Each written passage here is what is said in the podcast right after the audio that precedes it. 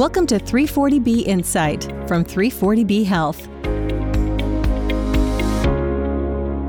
Hello from Washington, D.C., and welcome back to 340B Insight, the podcast about the 340B drug pricing program. I'm David Glendinning with 340B Health. This episode is sponsored by RX Strategies, a clear choice for 340B program management. RX Strategies provides intuitive 340B solutions, including robust analytics, high touch service, maximum savings, and unwavering 340B program compliance so their customers can achieve more. As we record this episode, we are still analyzing the results from the polls last Tuesday and our next episode will break down the election takeaways for the 340B program. Our guest today is Alan Morgan, Chief Executive Officer for the National Rural Health Association. With National Rural Health Day coming up on November 19th, we spoke with Alan on topics important to rural hospitals. This included how the providers he represents are faring amid the latest COVID 19 surge, recent manufacturer actions against contract pharmacies, and additional rural health challenges. We also discussed provider strategies to take on these challenges, in many cases with the help of 340B savings. But before we go to that interview, let's take a minute to cover some of the latest news about 340B.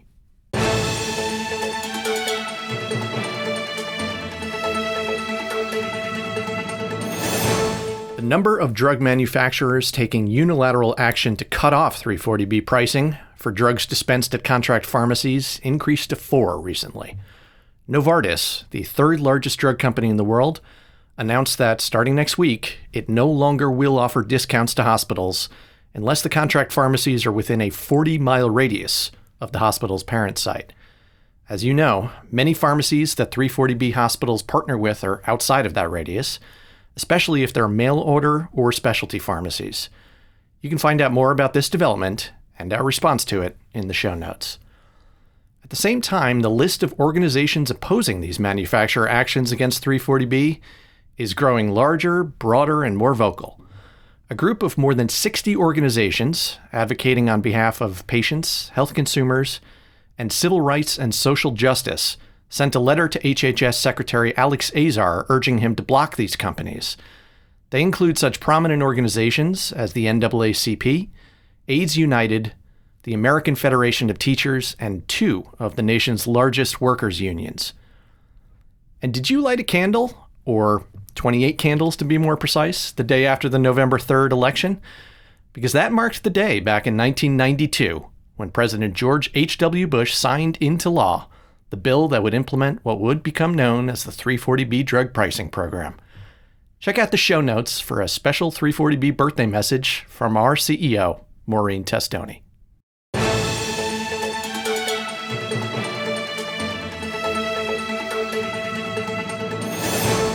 Now for today's feature interview with Alan Morgan, CEO of the National Rural Health Association.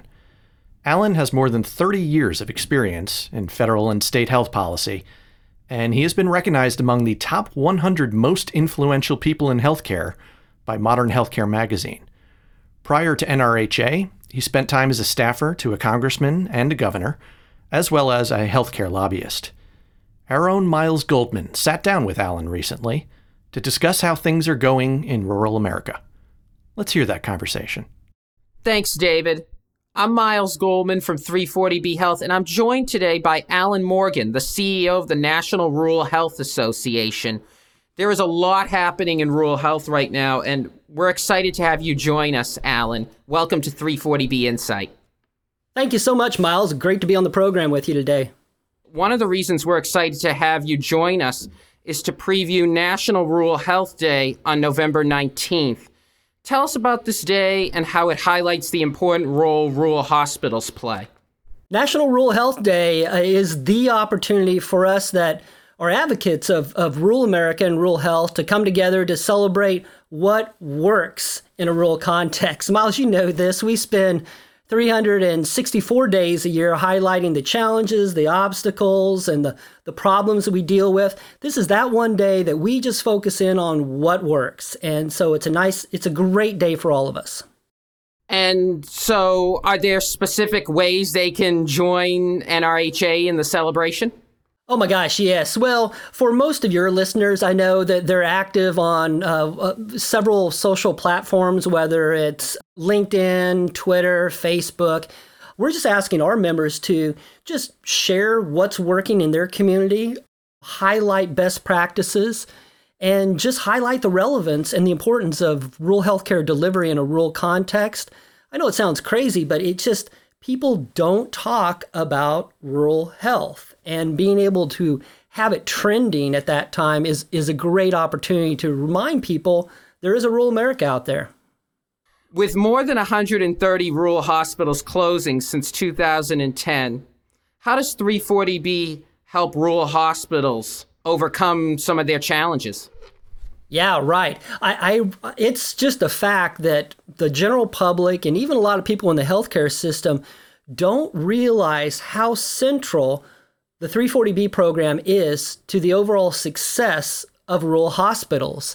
It's crazy to think that back in early April, the first week of April, 48% of our nation's rural hospitals were operating at a loss. The ability for those rural hospitals to stay afloat is directly attributable to the 340B program. It has been a lifeline and a savior to maintaining access in rural communities, Miles. We've heard the same thing, Alan. You know, we, we did a research report earlier this year where more than 75% of rural hospitals told us that 340B is helping them keep their doors open. Oh my gosh, yes. And I, I have to drive home the fact that that is exactly the congressional intent of this program. The intent was to make sure we maintain access for the nation's safety net providers. And no greater example of that can be found in the nation's rural community health centers, rural health clinics that are connected to the rural hospitals, particularly for the critical access hospital program. That's those rural hospitals with 25 or fewer inpatient beds, which are among the smallest across the nation. And I imagine those hospitals are facing even more challenges with COVID 19. I mentioned to you that 48% were operating at a loss on April 1. Well, that was when they shut down their outpatient and elective procedures, which represents up to 75% of their revenue.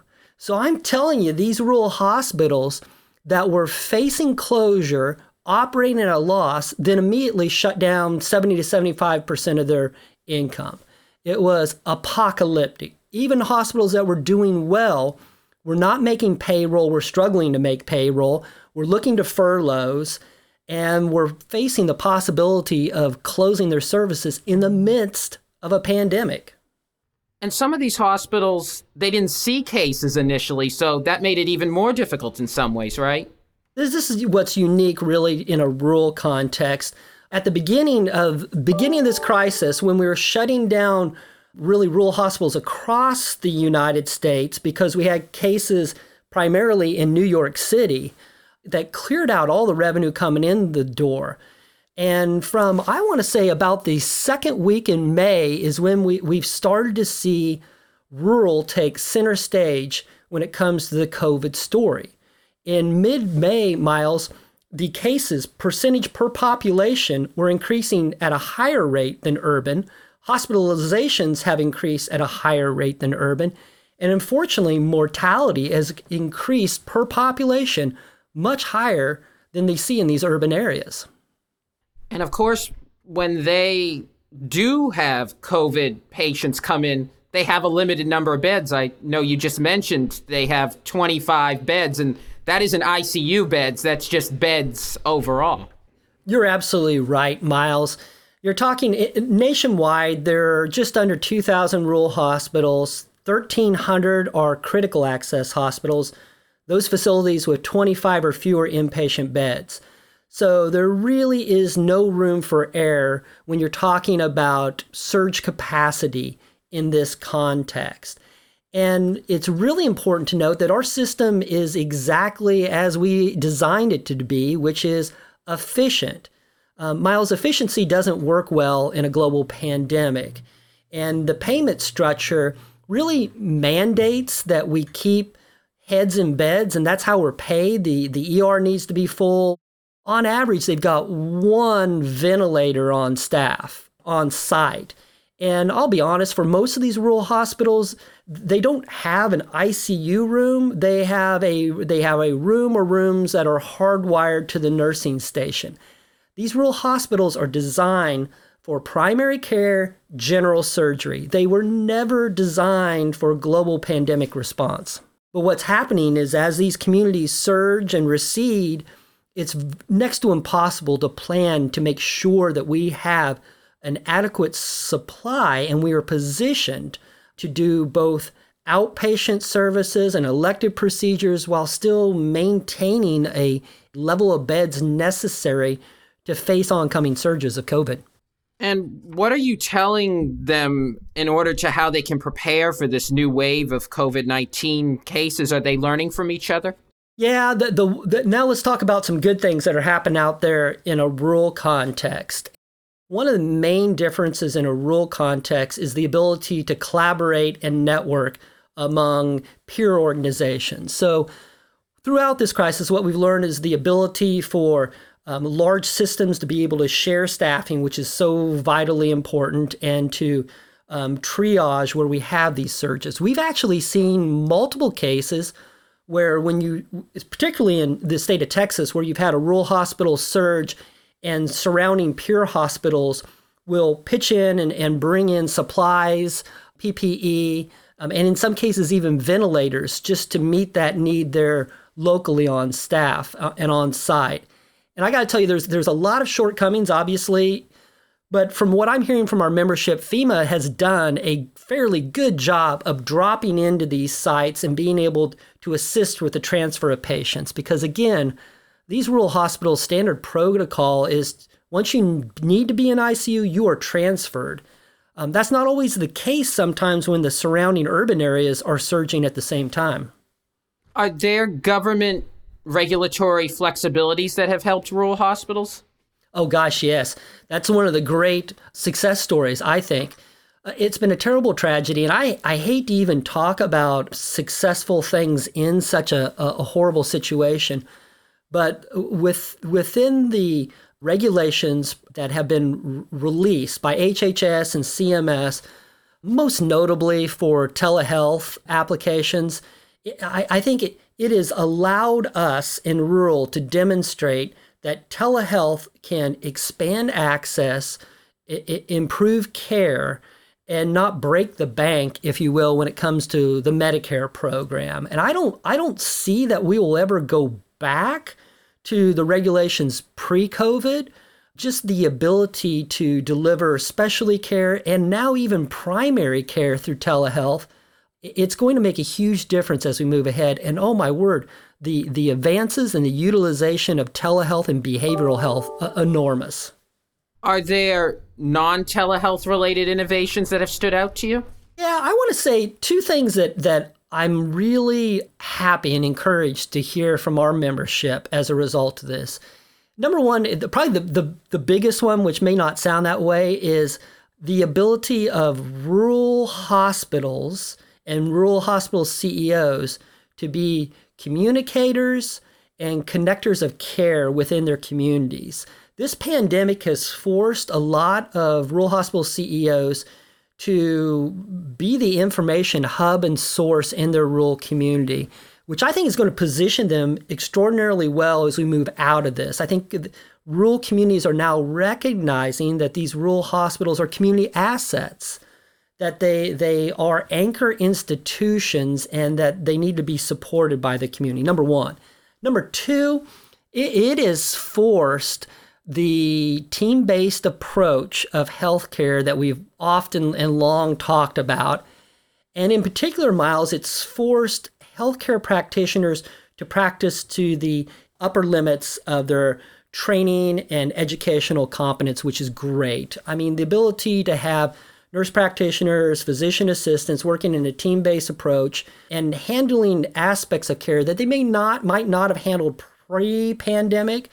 I think that's going to help us to be a better positioned system coming out of this. I think that's a great segue to looking ahead to the future of rural hospitals. Some have suggested having these hospitals focus solely on providing primary care services. What are your thoughts on this idea? Well, we could spend a lot of time talking about this. I, I will say that, that across the board, rural hospitals are designed for primary care, general surgery.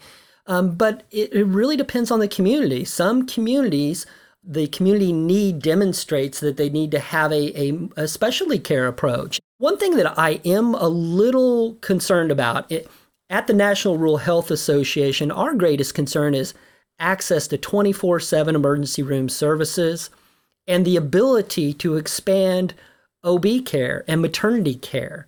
And the reason, Miles, is if you don't have that 24 7 emergency room service, it's not safe to have senior citizens living in your community. If you don't have maternity care and OB care, you're not going to attract young families into that community. So the challenge is when you lose a rural hospital, you're losing the ability to retain your citizens and attract new ones in. There have been some people who have, have pushed for looking at just standalone ER facilities. From a volume standpoint, it, it just isn't practical. It's not going to work. Now, for our organization, we are advocating for a new delivery model which would have only outpatient services attached to a 24 7 ER, utilizing telehealth appropriately, linked up for the specialty care, teleconsultations, and doing a real community needs assessment to determine what are the services most needed by your community. This would eliminate inpatient bed requirements from these facilities. Let me say, I, I think this model could work and help maintain access in these rural communities. Switching gears, a group of drug manufacturers are refusing to provide 340B discounts to hospitals when drugs are dispensed at community pharmacies. What does this mean for rural care providers? Oh, it's a terrible, terrible development and a terrible trend that l- has to be stopped.